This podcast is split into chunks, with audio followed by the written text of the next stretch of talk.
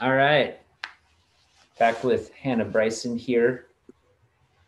And so we were talking a, a bit abstractly or uh, somewhat theoretically before about the role of entheogens, psychedelics, depends on what vocabulary you want to use, um, as well as the role of microdosing which is I don't want to get way too much into all of that, the agenda and goals of that, but it's becoming a bit more widespread or attractive to people, especially wanting to work through various um, mental and emotional blockages and, and challenges and so on and so forth.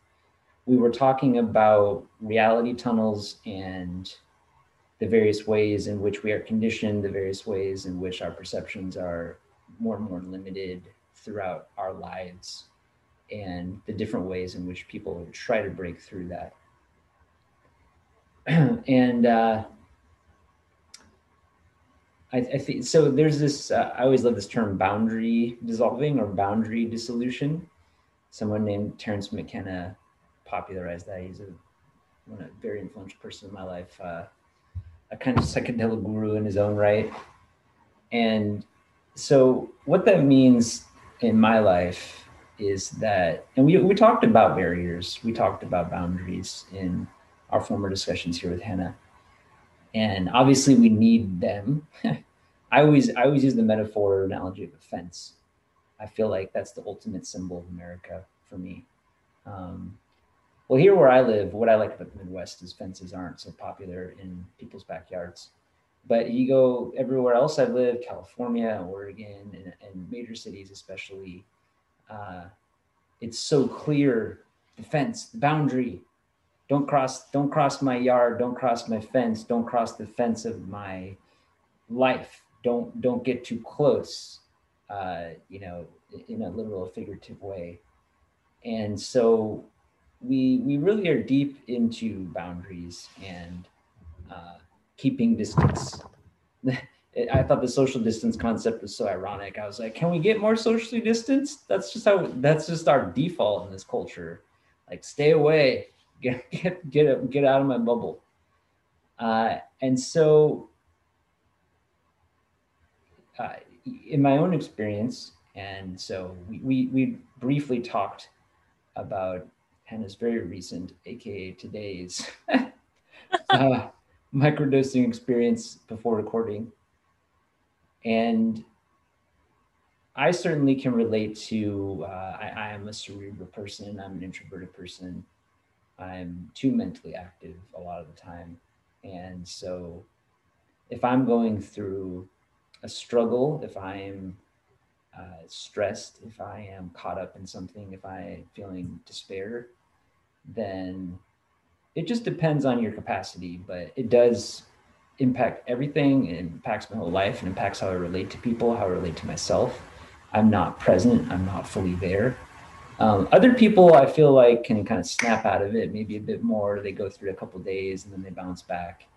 But uh, not all of us, uh, especially given different sensitivities, are that way. So when you're going through that kind of struggle, what we mean by boundary dissolving here is I think these experiences breaking out of the tunnel bit by bit through whatever practice, or perhaps in microdosing, or perhaps uh, macro, um, having having uh, taking larger amounts of entheogens, um, can you start to break down the veils and the walls and this fence I'm talking about between yourself and others, and also with yourself. I feel like we all fence our own being, like we're closed off to all the different stuff. We compartmentalize. We're not fully in touch with all of our emotions and our thoughts. Certainly not our body. I think we tune out of our bodies almost all day, most of us. Uh, and and you know, and then we get like an ache and pain, and we're like, oh, okay, and I didn't pay attention to this thing. But, anyways, without going on and on, I think it breaks down the boundary with yourself, which then lets you break down the boundaries with others and lets you see through the darkness a bit. I think it lets you shed light on what is troubling and hurting you and where the pain is coming from. And that's a therapy. That's a form of therapy and healing in which you are the therapist and the one being healed simultaneously. Um, I think that's a powerful experience. And again, I think there are many ways we can break out of that that funk and that and that fog hovering over us. For some people, they like to go dancing, they like to work out and move and, and be very physical. Just kind of depends. I think a good laugh is, is great for that. I, I sometimes I just dance by myself. It's just like need to get the energy out and release it, have a good cry, whatever it is. I had to do some dancing today myself. it's powerful. It, it, I think it's a, a powerful ritual, and it's just something that is also very fun, I think, and, and a great release. So, if you'd like to, so as Hannah was framing this as kind of social experiment, um, that part of what, uh, part of why she's trying out these microdosing attempts is um, not purely to just be alone and um, you know in, in in these these stronger experiences that can be overwhelming uh, sometimes you can be incapacitated. So you can't go very far and and you might just be alone somewhere. You might be with a trusted friend or multiple people. Um, but so your objective was a, was a little bit different here it wasn't necessarily kind of solitary exploration but you purposely had other goals in mind so if you want to just talk about that and, and elements of of whatever insight or whatever you went through that you want to talk about there. Yeah, I and I'll come back to this later, but I have done it with personally self-exploratory goals in mind, doing it alone even. Um,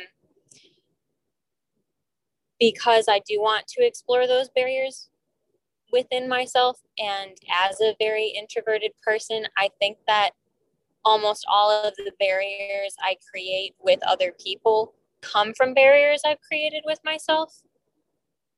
But yeah, today I and other times in the past, I have purposely microdosed in social situations because I want to take that opportunity to become more uh, engaged and happy in in those moments and those in those beautiful interactions that I can have with strangers.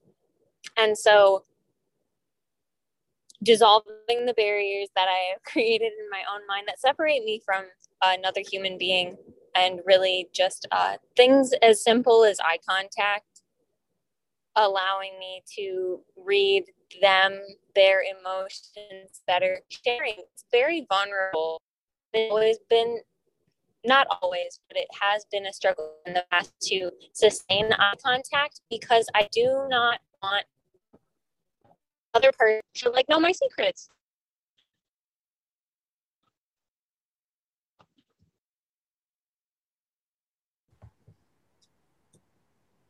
Hannah, by the way, everyone's recording in a car, her car. I'm not sure, but this is the second uh, mobile car studio recording. so so it, it was cutting out a little bit as a result. She's in the boondocks, as she just told me. So um, hoping it's okay. Otherwise, we're gonna have to maybe uh, continue this segment a little later. But here we go. We're, we're continuing again. Go ahead. All right. So, and tell me if it gets bad, but there's Hold on one second.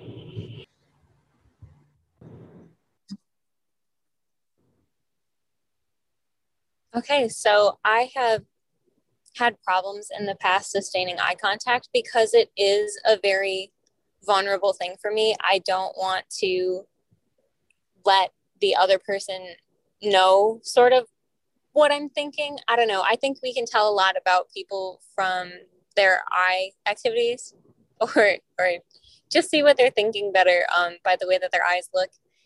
And I, there are a couple moments in my life where I can remember um, being like a turning point in how much I could make eye contact with people. So taking um, taking psilocybin in small doses in social settings helps me to engage with little things like eye contact with the people around me and um, gives me an opportunity to really enjoy that present moment with them because people can really bring a lot to your life and as an introvert i think i tell myself a lot of times i've got this by myself sort of this false sense of independence even even though i know that i need other people um I keep to myself, especially during dark periods of my life. And I have been going through uh, a particularly low point and have been experiencing a lot of depression, which was another reason um, for my microdose today um, and sustained micro use, microdosing over time. But going through those low periods, I do not want to share what is going on and I recognize that in myself. This allows me to open up a little bit more freely and be honest with other people and myself in a constructive way that helps me work through my problems because kind of what you were saying before when we are particularly introverted sometimes going through those things can affect every other aspect of our life and it can be debilitating. Whether it's not cleaning your room or whether it's being more more rude to those that you care about what however it shows up for you um it i don't know how do i want to word this but anyways as as an as an introvert going through something challenging, I tend to stew over the problem and think and think and think on it with no resolve. And either microdosing or full dosing helps me work through those problems faster and be like some of those people that can just, oh, I had this problem come up. It's been two or three days.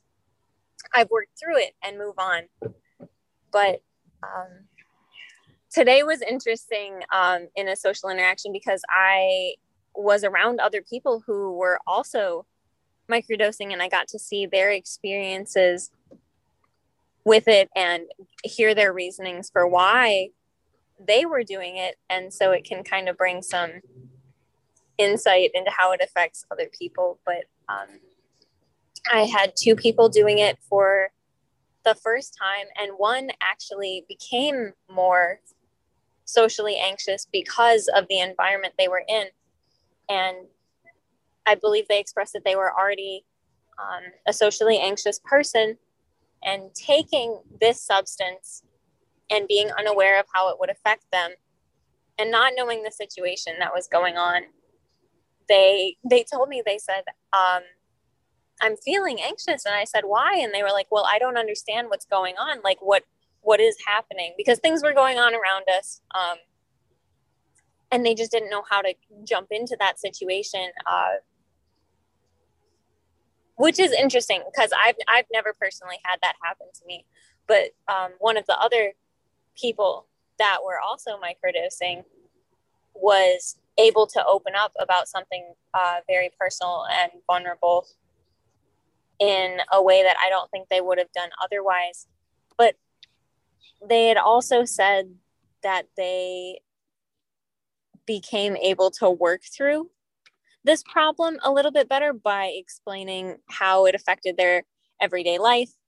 And um, long long story short it was a a mental health issue that they had been having.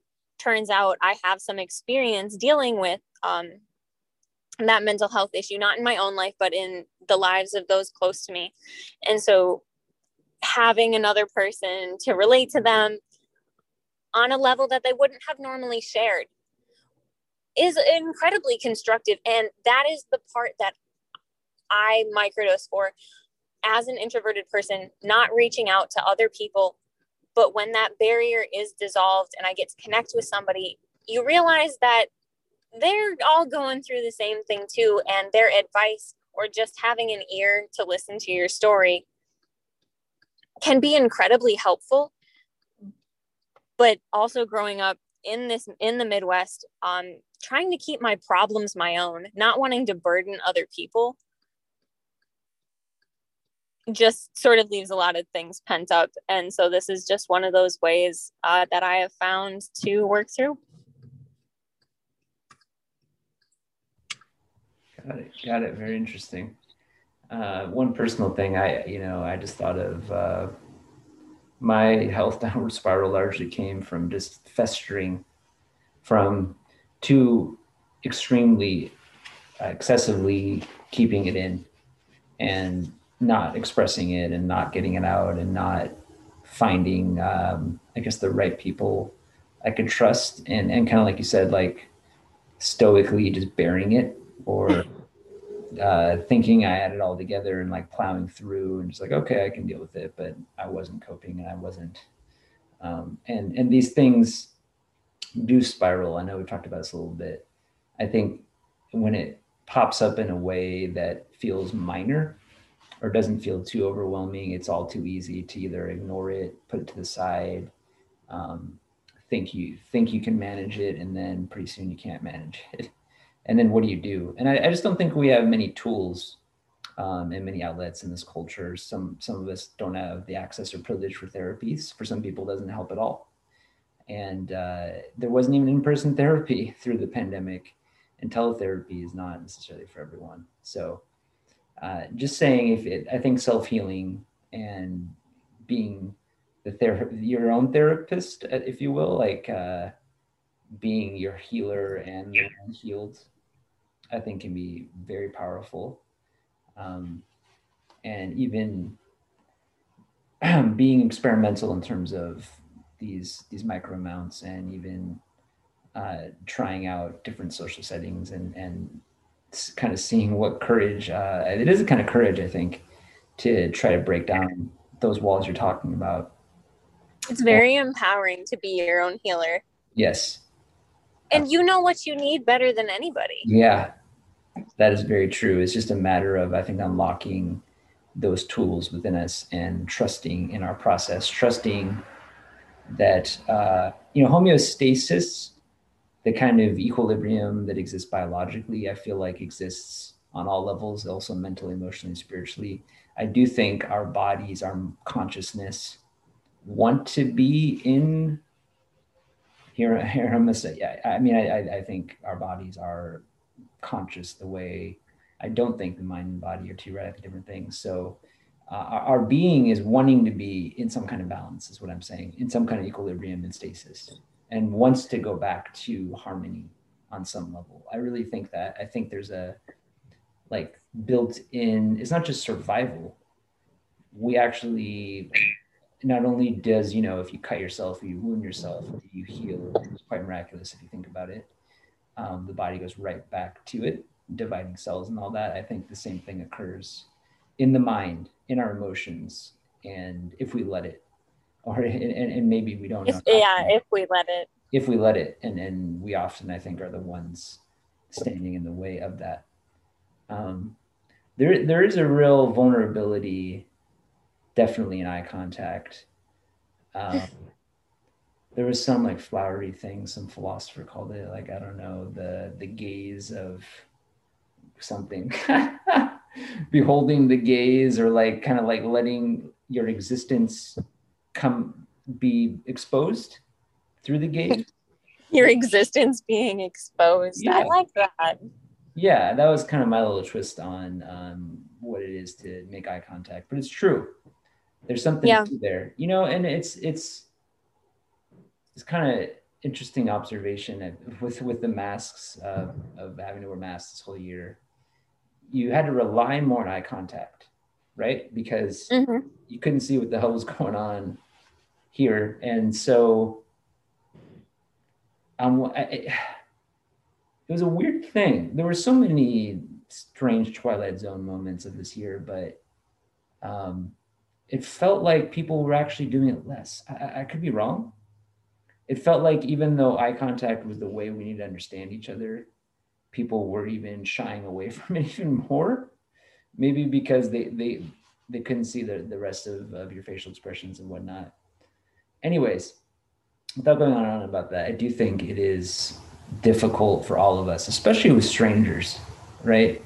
Um, and i think that's interesting that you purposely i know so many people with profound social anxiety um, to the degree i mean i do think there's a there's a spectrum there of how intense it is. But I, I mean people who won't leave the house ever who are like lock themselves in um, because they're terrified to encounter anybody. And um, there's there's always some kind of reasons and probably trauma um, underlying that on some level.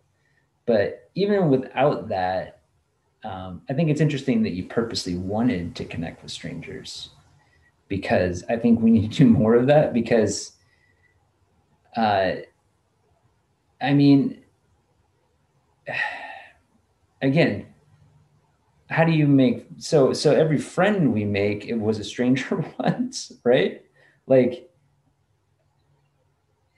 i just our, our community model i think is is and we, we've touched on this before is, is so fragmented and odd the the way we i think keep people at at a real distance and a real arm's length um, but if you can be open if you can be like, hey, maybe this person, can, we can have a cool conversation. Maybe I'll never see them again. Maybe we can talk about something here and now. Or the fact that we are all in the same boat, you know, like we are all people just getting through the day, experiencing on some level probably very similar types of things.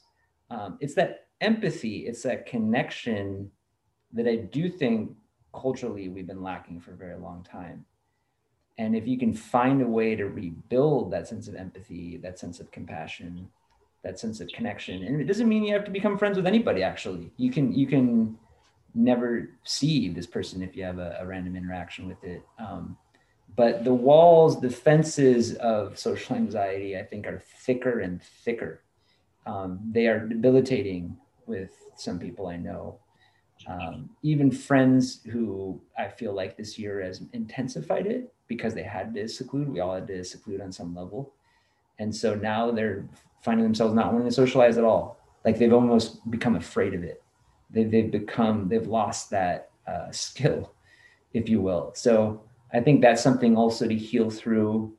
And I just think there's a lot of, of real growth that can come from opening yourself up to the possibility of connecting with other people slightly out of your comfort zone because if your comfort zone becomes more and more and more shrunken into basically you're just hiding out in your living room all the time or whatever it is you know i i, I think that that ultimately um, can really scar us i think that that can be hurtful because we've evolved to be social beings i mean some people are true recluses and hermits but i don't think many statistically, I don't I don't think many of us are actually. They are the exception. Yeah, yeah, we, we didn't evolve that way, and um, and and we, we were tribal. We were clan based people. That's that's how our species has evolved, and so I think there's a constant yearning to to be a part of that. So I think I think that was pretty cool. That and, go ahead. And even even if you won't ever see these people yeah. again yeah. on on some extent every one of those interactions can be healing. I mean some of them can be hurting but most of the time interacting with somebody else just walking down walking down the street can be a good thing. You know they smile at you they compliment like your outfit or they like your hair. And it's those passing by like even if it's just like a side glance you know that's you being and it's kind of grounding for me because i like okay.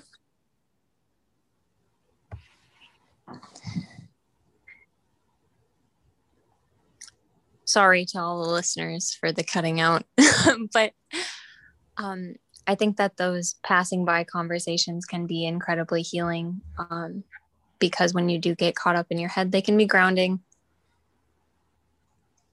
You should check out, by the way, very whimsical poem, Walt Whitman, Passing Stranger. Passing Stranger. Just check it out. It's it's I mean, he's a poet after all, it's very dramatic, but very very dramatic. But life can be dramatic sometimes. Yes, it can. It's basically about like a passing stranger could have been like a relative in a past life or someone you fell in love with or it's it's it's a very it's as open as it can be in terms of like this total stranger i i want to feel love for them because who knows who they are. And I, and I might never see them again but there's something really beautiful about that. And anyway it's great. It's great. I, yeah yeah. Very whimsical um, sweet poem uh, and yeah, there, there's always a risk. There's always a risk in opening yourself up, straight up. Being vulnerable, risky. And well, there's risk is too with opening up to yourself. Um, yes. Some of the things that you had touched on reminded me of one of the, I think it was the second or third time that I had um, taken mushrooms, and I had, I had to admit something to myself that I didn't necessarily want to admit and that was quite the barrier tumbling down. And um perfectly fine sharing this extremely personal experience. But um i had realized that i was no longer in love with my current partner. And that was incredibly hard to experience um, considering that I was with my current partner while I was doing this. Um, but it was a very mixed experience because it allowed me to understand the difference between loving someone for who they are as a friend, a beautiful person, and being able to be romantically in love with someone because you are still so attached. And I had been, I think, lying to myself and them for a really long time because of that like friendship love. And I know that the Greeks go into all the different kinds of love. And so I had sort of like this friendship love with my partner that was mm. so strong, so incredibly strong. And then having to acknowledge to myself that that romantic love um, was no longer there. And oh, yeah. so that's an incredibly hard thing to figure out on yes. on one's just one's everyday. Like how do you how do you even process that sober? Yeah. So i don't know. It was that was one of my um more profound experiences using uh psychedelics but i am really thankful for that experience because it shed light on the complexities of the human mind and human emotions in ways that I think I was perceiving daily and am still perceiving daily. I think we are all like feeling them in some way, but to be able to put the words and the logic behind them is a whole different story and something that this helped me work through and I know other people have shared similar experiences with me um, of just like being honest with oneself, which is really all barrier dissolution mm-hmm. with the self would be yes. is just honesty. it's it's yes. really just being truthful. Yes. About how you're feeling. And that's part of that body mind connection.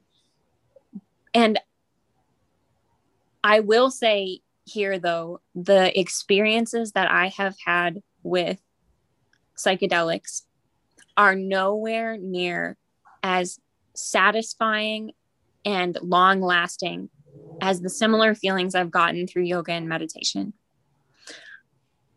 So these are sort of my shortcut, like hmm. booster turbo way to power through something that's bothering me. And yeah. yoga is more of the way to live in like a daily routine to not have those problems keep coming up because it's just facing them head on in the moment as they're arising where this is sort of like okay i got a whole bunch of backed up trauma that i need to just power through really quick to get back on a page where I um am living functionally. Mm. Oh yeah. Oh yeah. that was that was a that was a lot there, but um I hope that resonates with anybody that's mm. listening to this because it um it hurt it hurt but it helped. Mm-hmm. You know, but but it was just because I had been hurting myself. And that was where part of the eye contact came from. I think that uh I recognized my eye contact became more fleeting because I couldn't look my partner in the eye in honesty anymore. If that makes sense. Yes. Does that make yeah, okay. I'm glad that makes sense. Yes, absolutely it does. Um yeah. I mean to, to bounce off that, you know, uh I, I once was full of shit. I mean, I was dishonest. I was dishonest with myself. Back to what we're talking about, and mm-hmm. I think I got so used to it that I would tell these various white lies to people I love, family, friends, my partner. Some of them were not white lies. Some of them were actual, like you know, dishonesty, and I just kind of kept getting away with it, if you will, until I, until my dishonesty exploded and led to um, very some very serious conflicts and issues that I then had to come out of and find a way to walk honorably. And and and first I had to start with, you know, tried as it may may sound like just actually coming to terms with myself, being honest with myself, including stuff like that stuff you're talking about, things with my partnerships that I was in denial of or deflecting um, things back to the relationship with my own being and all the things I was hiding from. I felt like I was hiding.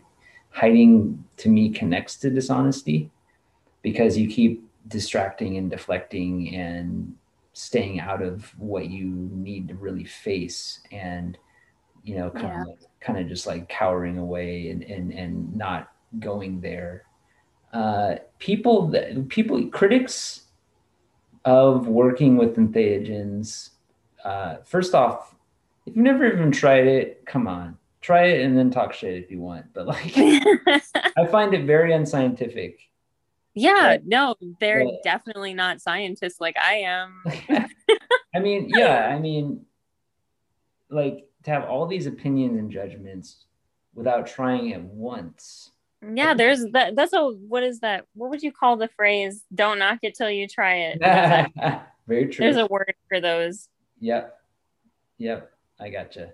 I just i think it's really unfair. I d- I don't think it's remotely objective. I mean in terms of you know and there's a lot of people in spiritual communities including like yogis and and uh, people who are really deep in meditation who are like, oh, it's for people that they want a shortcut, to, you know, to use that word. They're they're lazy or this this and that, blah blah blah. They're they're chasing their tail. They want this mystical experience. Yes, it can be chasing your tail. It's seeking any kind of healing modality can be chasing your tail, or it can be chasing something that you don't need to chase. If, if that if that's clear. Uh, it, yeah, there can be problems. You can take it out of context. You can not be ritualistic about it or whatever. You can be abusive about it. Yes, okay. All those things are also possible with anything, including meditation, yeah. including any kind of physical and spiritual practice. But my perspective is uh, through through whatever healing. I, I agree. You you need a you need a long term sustainable practice and this this can be qigong this can be these physical modalities yoga the, the, the, many kinds of meditation practice even if it's not formal meditation we've talked about mm-hmm. just having a good walk or or biking or exercising whatever it happens to be um, those things are very powerful long-term sustainable practices mm-hmm. but in my experience um, total self-forgiveness after being in a dishonest phase in my life and and doing hurtful things and condemning myself and judging myself essentially as being a bad person on some level or like being immoral or like I, I can't live with um and, and, I didn't even do anything I'm not gonna get into it I, I basically was just lying like I yeah I read this heavily. Uh, just so you, just so you know, I resonate with this um, very much. I think I think it's yeah I think it's a, challenge many of us can go through. Uh, not very finding it very difficult to live with myself. In fact, that's what initially led to the psychosomatic problems I had a couple years ago. Just being being consumed by guilt and shame and not knowing how to let go and not knowing how to stop judging myself. When I worked, you know, these experiences it can be so cleansing. It's the only way I can describe it. Cleansing, truly healing. Yes. Uh, that and I you, you definitely can have those those meditative breakthroughs. But the reason these are ritually used in these healing ceremonies in so many parts of the world is because they just activate things that are totally unique to that experience. Uh, mm-hmm. the, the, way our paleomammalian brain and neocortical circuits and all that stuff sync up, and there's hemispheric synchrony and all this all this amazing things going on, and uh, just total like okay, yeah, all right, I, I did. I did shit I'm not proud of, but like I accept, I forgive myself, I forgive others that have hurt me, um, I forgive myself for being uh, naive and, and foolish and, and frankly, just not my true self. Like I wasn't in my true will. And mm-hmm. so I did these things that splashed out and affected other people, but I can totally let go. Surrender. Like it taught me surrender in a way that I apply to my daily existence now. Um, stop That's resisting. Not- stop resisting. Yeah, well, oh man, I wrote this beautiful little note to myself one time. It was basically like, how wrong is it to deny yourself any impulse, instinct almost? Like when you're sleepy, sleep, when you're hungry, eat. But like when when you want to love, when you want to be sad, it's like follow those things because that's who you are. And that's honesty.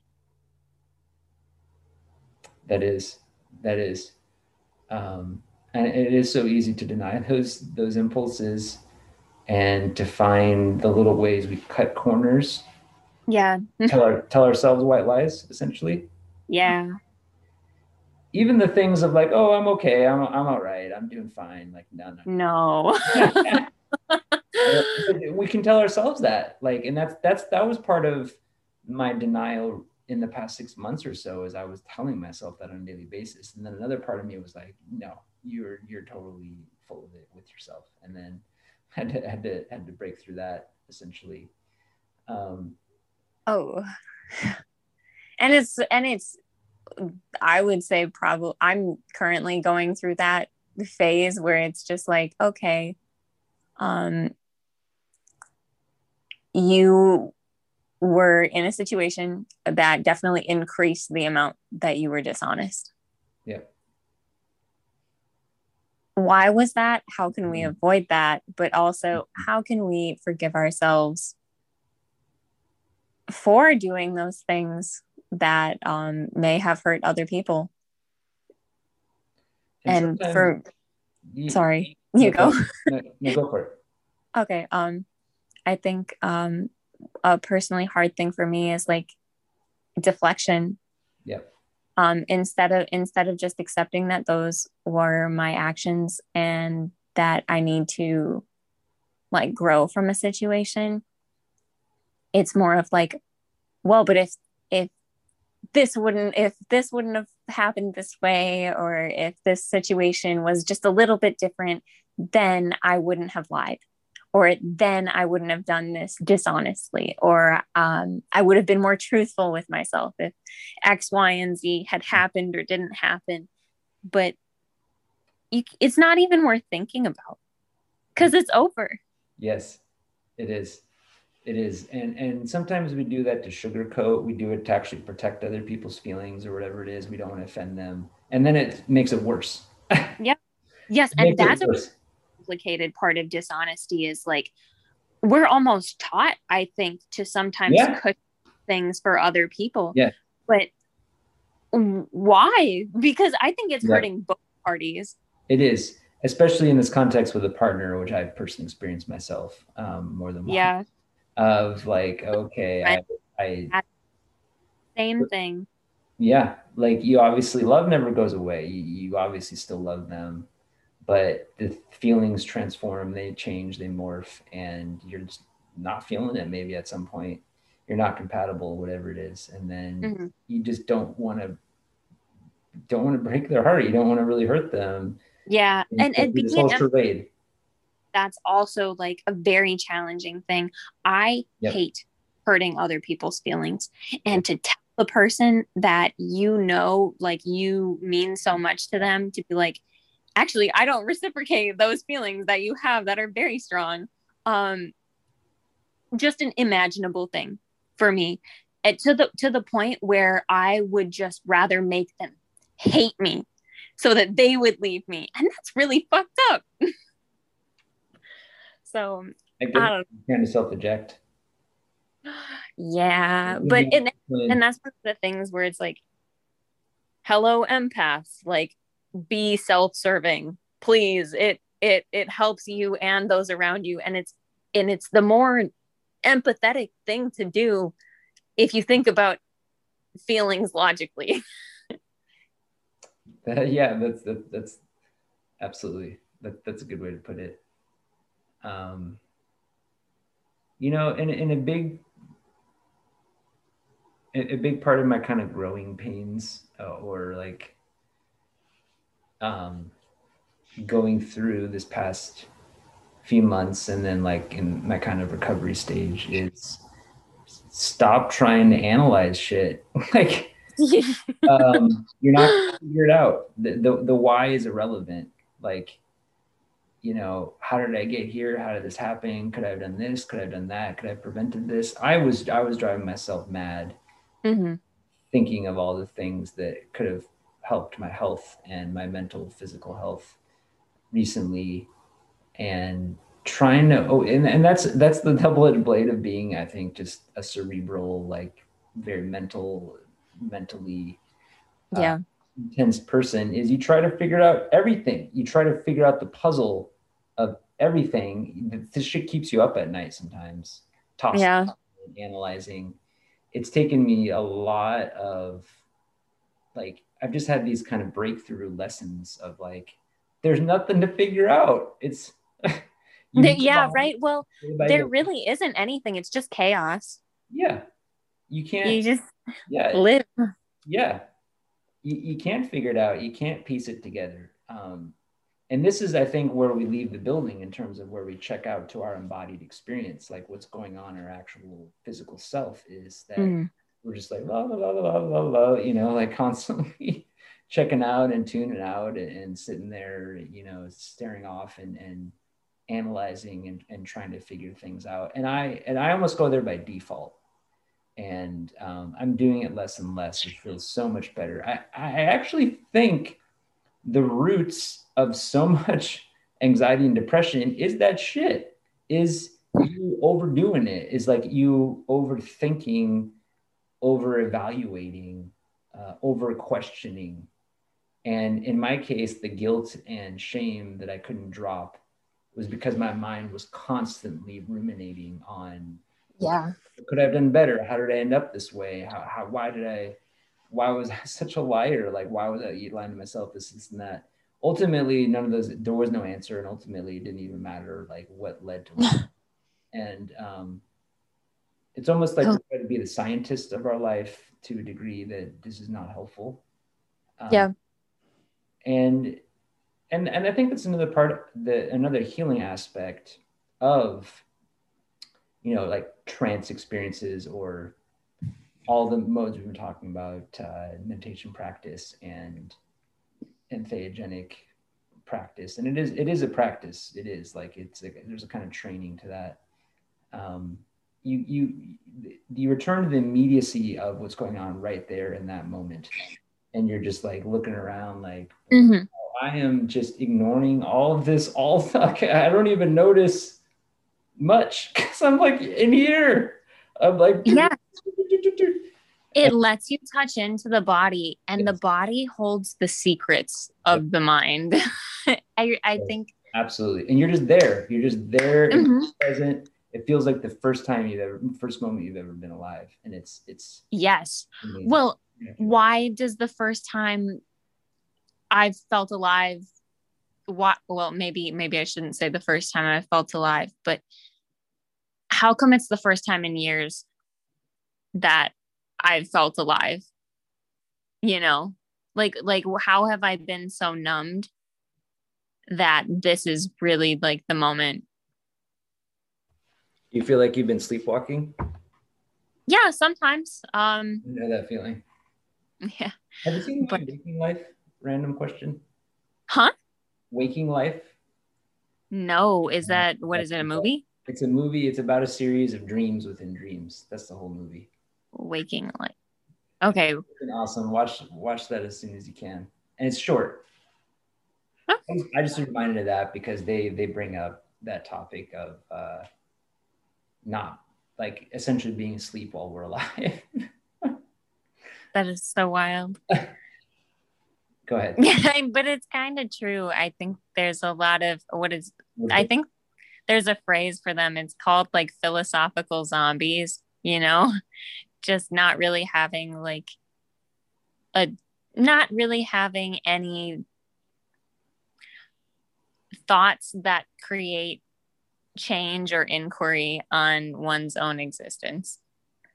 And mushrooms, any psychedelics um, allow for that insight if one has been struggling with that um, so you, you felt like you were kind of you were there but not really feeling things fully. You, you said numb in your own words. Yeah. Kind of just existing. I don't know how else to put it. Kind of just existing. And i know that feeling. one of one of the ways that it had come to me too is my my stepmom and my dad had split and this woman had been my mom for like 10 years and um, had taken had taken mushrooms and just realized like holy shit i miss my family. Like i miss them so much but i had this notion in my head that because her and my dad had had this like horrible horrible breakup that I just like could never like talk to her again. Like, why was that in my mind? You know, their relationship might have failed, but this is a woman who has been my mother figure for 10 years. And so I messaged my brother for the first time in two years and said, Hello, I would like to get some coffee. But it, it was only when I had taken that substance that I could break down that social barrier that had caused me to uh, be sort of numb to my own feelings because I had had this preconceived notion that this was how it had to be. If if that makes sense. So I think that's a sort yeah. of a lot of the numbness. It does. I understand you're you're emotionally probably just very wounded and yes, and definitely know how to integrate or or respond or you know getting back to kind of breaking through and another one of those boundaries right? Another one of those dissolving of our barriers. Um, and yeah you had you had your hang up or you had your fear there. You kind of your um, reluctance skepticism. And un- understandably understandably so. I think i think we all do. I think especially with family that can get a little much the way we put up our our blocks and like either cut people off or afraid to be cut off or whatever happens to be hold grudges or just yeah. not know how to reach out. And and back you know you know so these boundaries and these barriers it's such it's that is something that is tricky and i guess we do need to analyze how, to, how to make them effective in our life because we again we need shields. We need healthy boundaries. Yes I just think that we have very unhealthy boundaries. I think this is the, one of our, our, initial points at the beginning of this one is like, okay, we have this one and we have that one, and then we have this one over that one. Suddenly there's like 20 of them over and they're overlapping and you yeah. don't know how. At that point, it's like, okay, those are, of course, unhealthy boundaries, as usually talked about psychologically and sociologically, is not having any is being like essentially codependent or you know what I mean, letting people uh, walk over you or exploit you. Okay, that's certainly not right. Uh, that isn't healthy. But but I think a focus of what we've been talking about throughout this is the unhealthy boundaries of having too much. And um, my first thought here is almost like um, the way we've had to like compulsively sanitize our hands and wash our hands and stuff. Yes, uh, that's very like way the like simple way to break down these really complex things. If, if you have any sort of understanding of how germs actually work or how this disease spreads, you can just say like, I don't have to sanitize after I touch every single thing. That's right. You're just drying out your skin with hand sanitizer. and at that point, actually hurting immunity over time, certainly. Um, but I see a parallel there because I think it's a similar thing. It's like um, constantly trying to the way you're trying to protect yourself that way. You're constantly trying to you're like adding a new sanitized barrier over the new one to, to, to, to try to keep out foreign invaders, right? Or, or foreign. happens to be. And, and yeah, we need that. But true community and true connection comes from that riskiness that we're talking about. Yes. And you have to take those risks to get that reward. Like I never had closure if I wouldn't have reached out. Yep. And it's that feeling of oneness, that feeling of connectedness, forgiveness, um, love at the, at the root of it all. It's just, it's just having a, a deeper love for yourself and the people around you, the strangers, the estranged loved ones, um, that I don't know, they they help me. Yeah, yeah. they help me. Absolutely, those those those connections are 100% part of our health and part of our balance. So the, the question for for anyone listening to, to really reflect on is do we do we stay hidden in our bubble the way I think we are frankly culturally conditioned to be in, in our bubble, the cocoon as I talked as I mentioned. Um, do we stay hidden in the bubble? And look, this might be okay if you if you've been genuinely traumatized or like deeply hurt, then that's different. I, I understand why that might that that will cause an effect in which you truly have a very very thick boundary and that's probably going to take a lot of healing and unpacking and exploring mm-hmm. to work through but part part of the risk of opening up that way is yes sometimes maybe people will be mean to you or rude to you or say something that bothers you or disturbs you because that's human nature uh, but uh, again i think i think the risk is worth it um, because staying insulated in that bubble um, is I, I I just think it's a part of what we're seeing collectively going on in our culture for the past so many years is just the the danger of being um, excessively hyper individualist and i've talked about this in other yes. as well. There's there's actual legit danger there. And again i've noticed this being in other cultures in which that's not really part of how it works where you're constantly connected to community and thinking collectively more about what's best for others, not just myself. And in fact, what's best for me is what's best for others, you know, this kind of back and forth. Yeah, it's a lot more about um well, and I think it leads to more of a like a societal growth and benefit. Um but another thing about taking risks is I think it makes you more capable of handling those situations that don't turn out right. Yes. Because when when you are when you are whole when you are healed and and someone who isn't whole or healed or even some even somebody that might just be just on an off day hits you with like a negative response or is rude whatever you can either a sass them back and then defend yourself because you have developed the confidence to do so yeah. you know and, and it and it no longer affects you because it's just water off a duck's back and I know so many people that stew over those little instances. And I have been one of those people where the person who was mean to you when you were working the register. Yeah. But now I'm the person that if somebody's rude to me, I'm just like, I'm not going to ring you up because you talked to me disrespectfully. And I no longer accept that level of treatment in my life because I've evaluated I've evaluated my standards. And a lot of people um again, oh gosh, another boundary would just say like, well, the customer is always right because this I don't own this store and my and I could sell this item to make my boss money. It's like, no, you don't have to accept that. But it's only when you create um, value systems for yourself that those things are really possible. Mm-hmm. And you can only create those things by taking risks in social interactions and, and developing a sense yeah. of sort of boundaries. Yeah, well, that's that's an excellent point.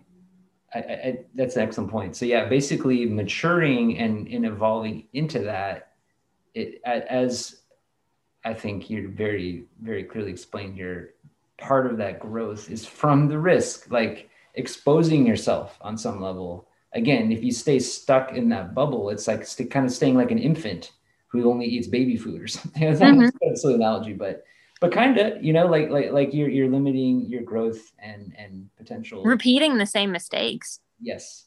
Not. There's no feedback from anybody else to tell you what you're doing wrong or or what you could be doing better. Yep. Instead of learning to that that's that's education as well. The the kind of social education of learning how to move through all these different uh, interactions and, and having finesse and whatnot. Um, God, I've I've quit and, and, been fired from so many jobs because I, I just can't handle people's bullshit. I oh man, like like once people start throwing shade and like getting a weird power trip, which people have done in some of the mm-hmm. jobs I've had, I of course I'm just thinking mentally like, well, fuck off, but I, yeah, we can't always say that. I'm just saying, like, there's been a couple times I'm like, you know what, I'm out. I, am just gonna go bounce the mm-hmm. next job because this keeps happening. When, when I mean, I've lived in places like Eau Claire generally, and and you know, Midwest friendly is a real thing, and and people mm-hmm. are very friendly. I've lived in very unfriendly big cities in which the norm is to kind of be standoffish and rude to people and treat people like I think there's a lot of selfishness in big cities from my personal yeah. experience. I think there's uh, a lot of very egotistical people.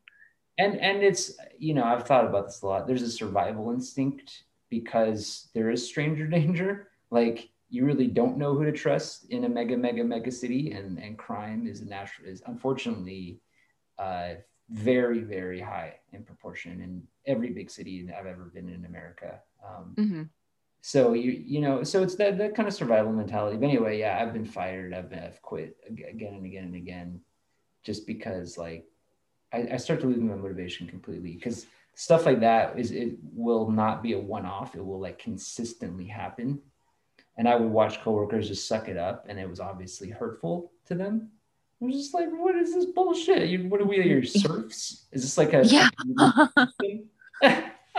yeah. Anyways, oh. well it, it would be it would lead you to feel it would lead you to have a lower sense of self-worth whether you think that that you're well yeah. i'm i'm not going to let this affect me yeah. by you repeatedly allowing it to happen you are lowering your self-love and self-worth whether you think so or not because that's how you're treating yourself by not quitting oh yeah have you seen, have you seen the classic uh, stoner movie half baked dave chappelle yeah. Oh, what a classic. I don't know if you remember when that guy quits his uh, fast food job. Do you, do you remember? Yeah. I'm like, I'm like, before I even saw that, I fantasized that with like, I just like wanted to tell people off, including my coworkers that way. Oh my goodness. Anyways, anyway. so dramatic, but I I would respect it. If I saw somebody do that at work and I would just like clap them on the way out the right. door. right you get to that point you get to that boiling point. Anyway just that's that's more of a silly note.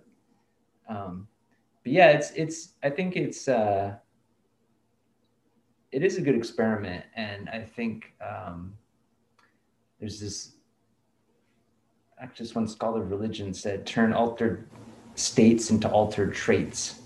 That that's a good one. That's a good one. He was kind of coming out of the psychedelic 60s and in which people really know you know how to integrate some of the stuff like after the ecstasy fades away after like the euphoria um, so i think it's an important aspect of working with these types of experiments is hopefully long term well, we know physiologically and psychologically these do have long-term sustainable effects, um, including microdosing.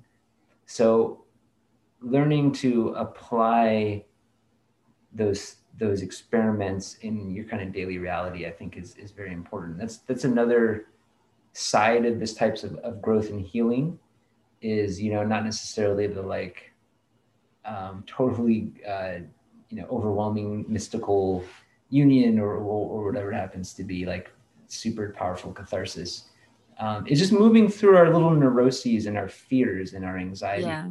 hangups um, our boundaries our our closedness our inability to be vulnerable with people and so on and so forth and then um, learning how to apply that um, in our daily practice and in our daily interactions and whatever in, in, in whatever form.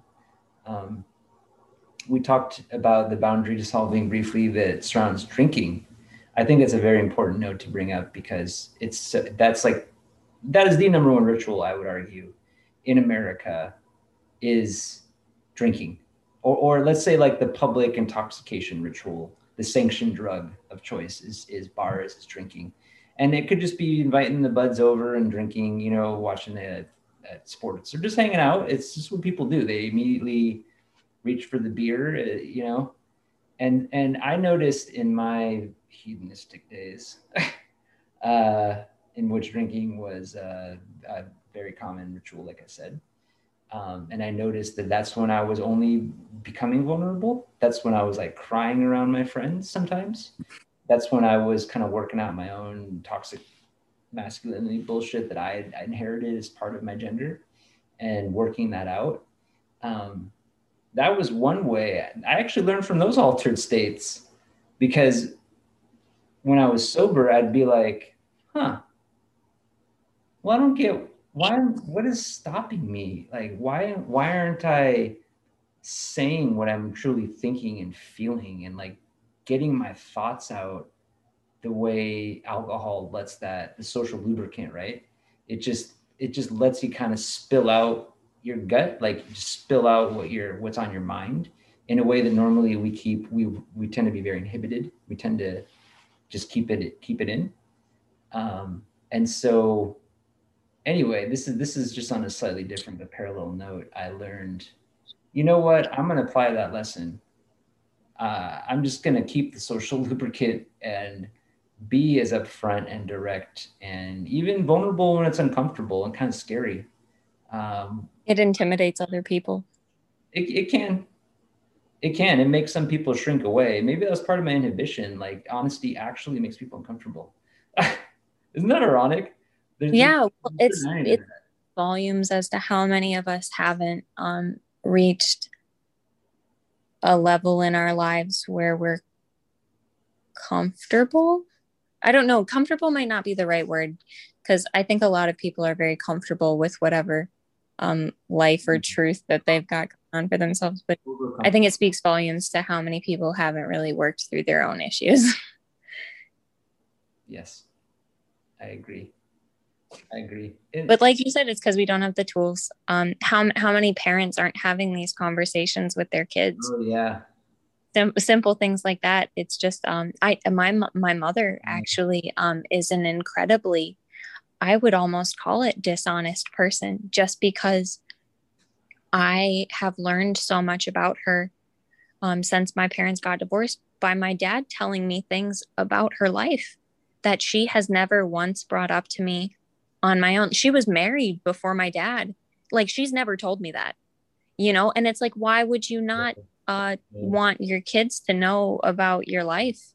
Like who you are as a person, what you've seen, um, like how, how you've, how you've grown essentially, because working through those experiences in your lifetime and telling the next generation about it would only make us wiser but by pretending that those faults or those missteps didn't exist, um, the only thing that can happen is for us to repeat those same mistakes, perhaps, or or at the very least, um, we don't get to know you for who you actually are just for what you want us to see of you. Yeah. And that hurt me for a really long time when I found these things out about her life that I would have loved for her to tell me herself, but instead hearing it from my dad because she's never going to tell me. yeah, probably probably some shame there. Um, I, I thought of keeping up appearances. Do you know, you know what I mean by that term? Yeah, definitely. Well, she wants us to live a life that she might have wanted for herself, maybe. But that's not realistic. Life, life, life is chaos, and she had some chaos. And tell us about that so we can prepare for it. Yeah. Oh, yeah. That's a very that's a great point. Um, I, I, th- I think that I, I think this this uh, all-encompassing mild dishonesty, if you will, or like omission, lying by omission as well, uh, it is very much about wanting to be perceived and appear a certain way in America, in our culture. Back to keeping up appearances, like she's trying to hide this part of her life from you. She probably hid other parts of her life from you. My parents certainly have. Mm-hmm. And it's taken a long time, I think, for us to just come to terms and be upfront and honest with each other. Um, you don't talk about certain things. I know there's taboos in every culture, but we've got our own song and dance about what you can and can't talk about, or can and can't feel, or whatever it happens to be. And uh, you know, like I've I've lived in Australia and other places, and the people that were blunt were like, I think they'd say things like, Americans just seem really fake. yeah. I'd be like, damn, you know, like I, when I sometimes, huh? Sometimes though. I mean, I get it, you know, and and I studied abroad in Europe, and then I made some good friends there, and I went back a few times after college. They'd say similar things too. They'd be like, "You guys are just phony. You don't really." you like smile and shit, but we know you're not happy. wow, that is okay. Um, not in those exact words, right? not in those exact well, but like this makes me think of German culture. Oh yeah, where where they're they're very I just I that made me think of Germany because I feel like they're very blunt about what they're actually um, yeah, but you also wouldn't ask a stranger how are you? because you don't give a shit.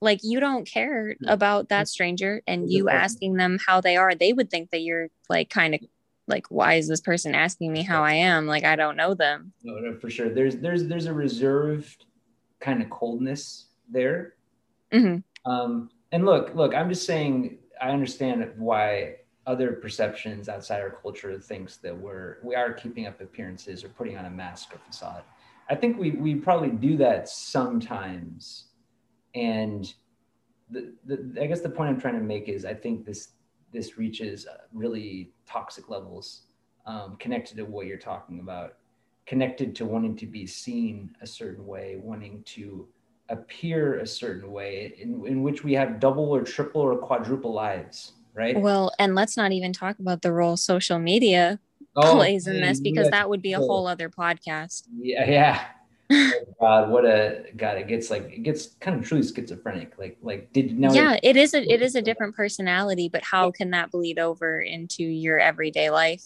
Oh, it does. Digital yeah. now that we can hide behind masks within masks of our non-digital uh, mm-hmm. personas, and and so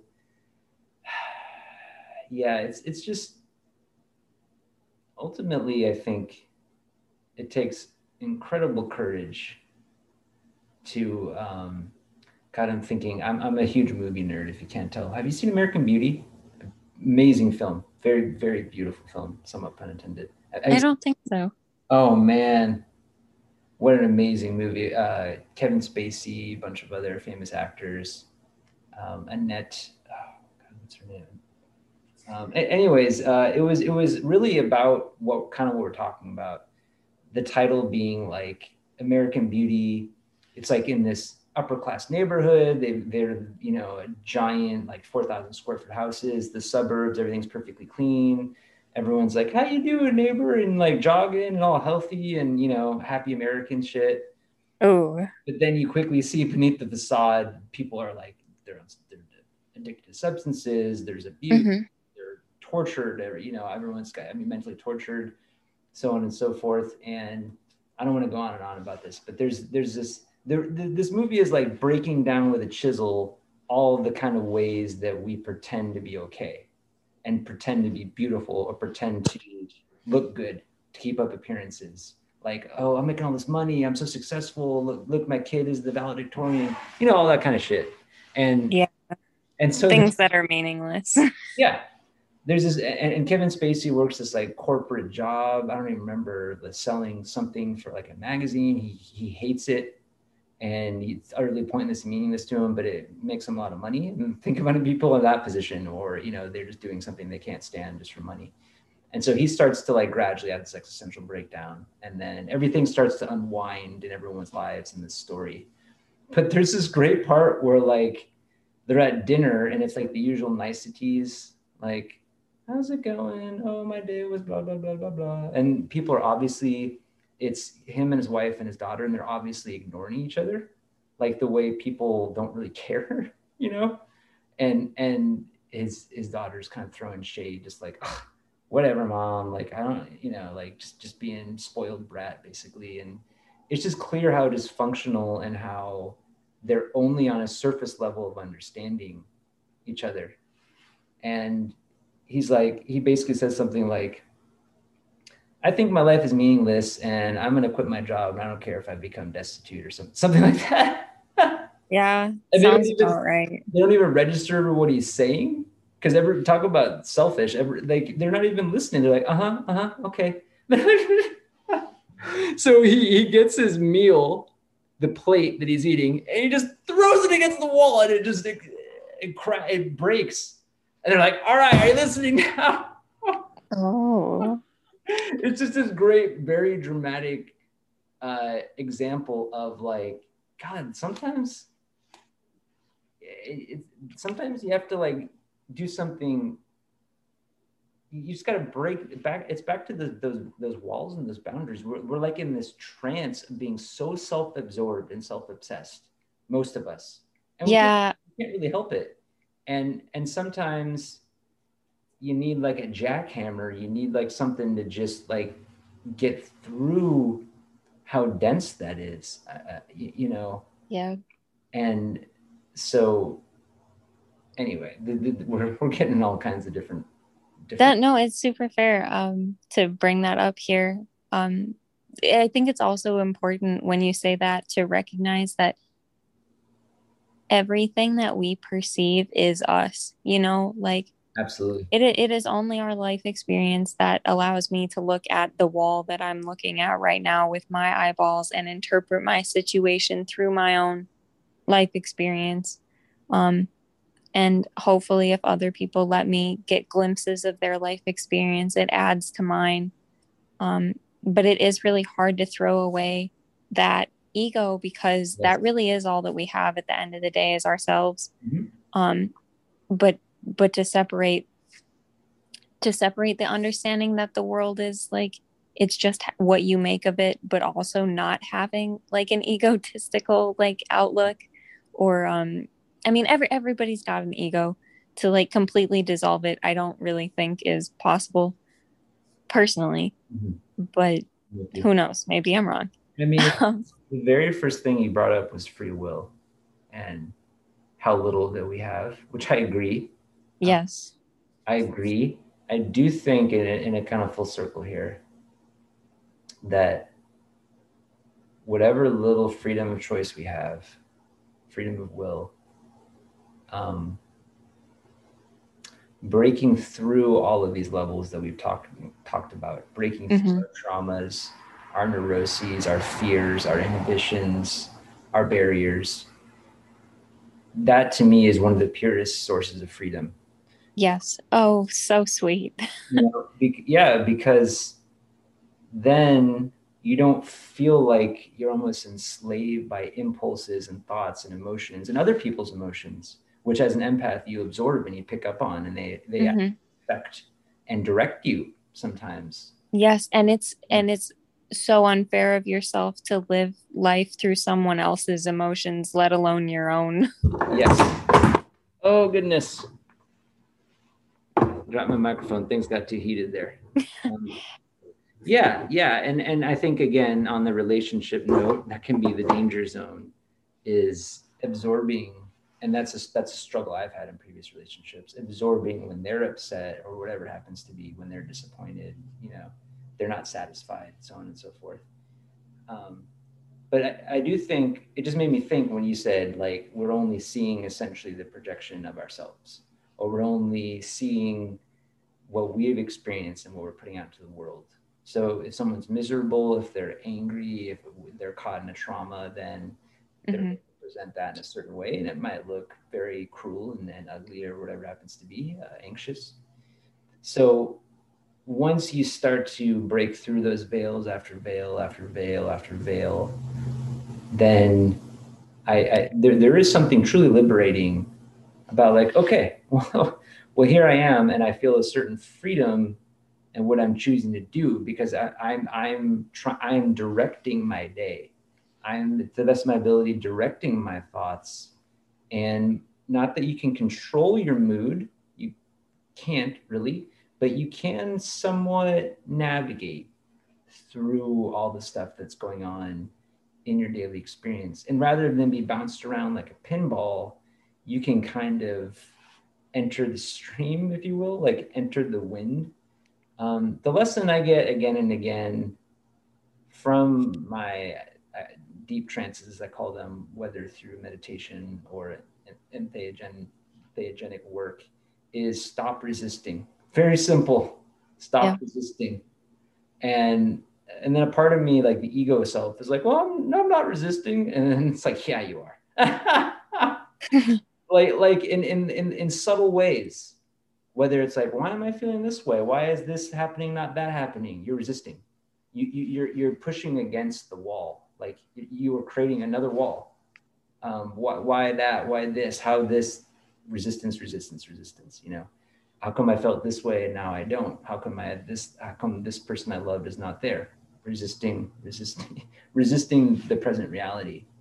And um, I do feel that's when we are like in a hamster wheel, and I feel like less and less free when we have all these defenses against just being alive. It's the most simple thing in the world, back to that present awareness and groundedness. But we make it the most difficult thing because I think because of our minds, because our minds are so complex. And like you said, confessor, you're talking kind of talking about like uh, getting stuck in a point of your life and and overthinking it or ruminating on it. And and um, again, I get caught in my head all the time. This is constant work for me. It's a constant practice for me um, to not do that. And, uh, you know, I am in therapy. And one thing my therapist calls me out on is when I, just like I said, when I get in analytical mode, they're like, I was just asking you, they say things like, I was, I was asking you how you feel, but you're analyzing why you feel a certain way. and I'm like, shit. yeah, I know some people that can only think of emotions through analysis, you know. It's not it's never just a I'd feel feeling it. yeah, n- not just one simple statement, I feel this. One sec here. Okay, open source philosophy devotees out there. Um, I've lost track of time. I don't know probably been over an hour, an hour and a half ish. So I'm, I'm definitely going to break this into segments here. And um, yeah, it's been it's been very edifying. It's been very stimulating, very very interesting conversations. I still have a bunch of various thoughts I, I kept mental track of that. I will. It's 10:45, so I'm uh, we'll, we'll break here. I won't get into some of those questions and reflections I had, but Hope and Hannah will will come back for a future session here. And I, I think that it's it's I've been it's interesting how not just myself but others having these conversations with me we've been gravitating towards mental health, spiritual health, physical health um, on some level. I think it's just there's so many factors. Obviously, the pandemic is a huge part of this that I think is really pushing us to back to honesty, be, be real about what's hurting us and what we've been burying down and perhaps repressing, whatever happens to be. I think I think they're very important conversations to continue to destigmatize these topics, to feel comfortable about them, not feel like it's like a taboo, a skeleton hiding in the closet, which it has been. It absolutely has been for a long time in our culture. And in other cultures, it's still completely taboo to have conversations about this at all. So it's it's it's a gift. It's it's a it's a privilege. I think we're very fortunate uh, to have these open discussions to be able to talk about microdosing psilocybin, for instance, among among other um, related topics that that we got into. Um, one one final thing on um, we talked about numbness a few times. You know, I don't I don't want to go on and on about this, but um, living alone, which I do, being new to the community, I haven't lived here long. I was only here a few months before quarantine started. And after the isolation and quarantine going on for a whole year, and my social life becoming zero more or less, other than one close friend checking in on me, never seeing coworkers, so on and so forth, I started noticing that numbness became more and more common um, as my kind of coping mechanism of just having to sit around and frankly, I would just like stare at the wall sometimes and be bored and just like, okay, is this gonna end? Is this a dream? What's real anymore? I don't know.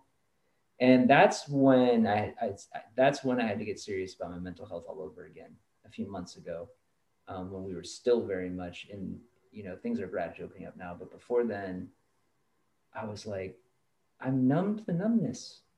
It's it's it's becoming I don't want to say my default, it's becoming way too common because obviously I'm a part of me is depressed. A part of me is way overwhelmed about our reality right now and the election shit and like the, almost the brink of civil war and just like okay our economy I, I, I don't want to go on and on and on but it just felt like everything was splitting at the seams and i was like i can't i can't deal with this i can't take this so um, that's something to check in about as well. To what degree have we become numb?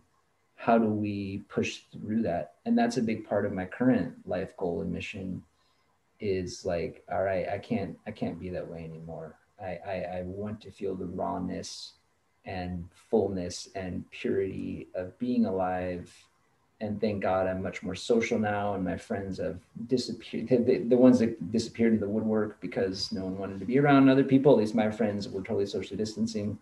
Um, people are coming out of the woodwork, and my family came and checked in on me. So all that was a blessing, and just the, I'm just I'm just throwing my two cents there about. Um, it's kind of a scary place to be in. It, it, it feels very unhealthy um, to to have that numbness be there, and I think your point, Hannah's point here, is you seem to also be conscious of that and how depression and anxiety are like barriers that keep you separated from people, either people you really care about or totally random people, and that you don't want to live that way as well. That you want to you want to break into this kind of uh, authenticity or the, the the, the rawness of of truly feeling. And once once you open yourself to truly feeling and the vulnerability and the beauty of it all. I don't think any any of us want to go back.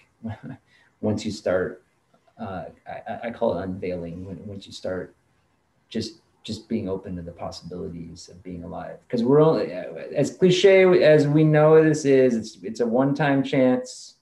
First time we're alive. Last time we're alive, folks. So keep that in mind. Go ahead, Hannah. yeah. Um. Think about getting my prana flowing and I think a lot of that comes from I had someone bluntly phrase it raw dogging reality. Um, basically all of its ups and downs, just encountering it um, and and living it and not um, trying to deceive yourself or uh, buy into any sort of like filter on on reality to just experience it and let yourself flow through um, whatever's happening in the world around you. But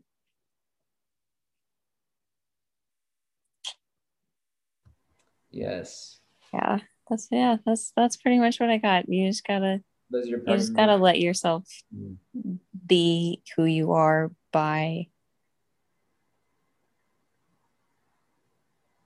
by following yourself trusting yourself and whatever subliminal instincts whatever thoughts you're having. Just try to explore those to the best of your capability. Um because i've really felt my what i consider my true personality my or, or at least the person i want to become has come out by being honest and following those impulses feeling what my body is telling me all that good stuff that we covered in this podcast so yeah um getting over some of those mental health problems uh, through doing that and making a lot of really good connections along the way that I wouldn't have made otherwise if I would have just stayed locked up in my head. Mm-hmm.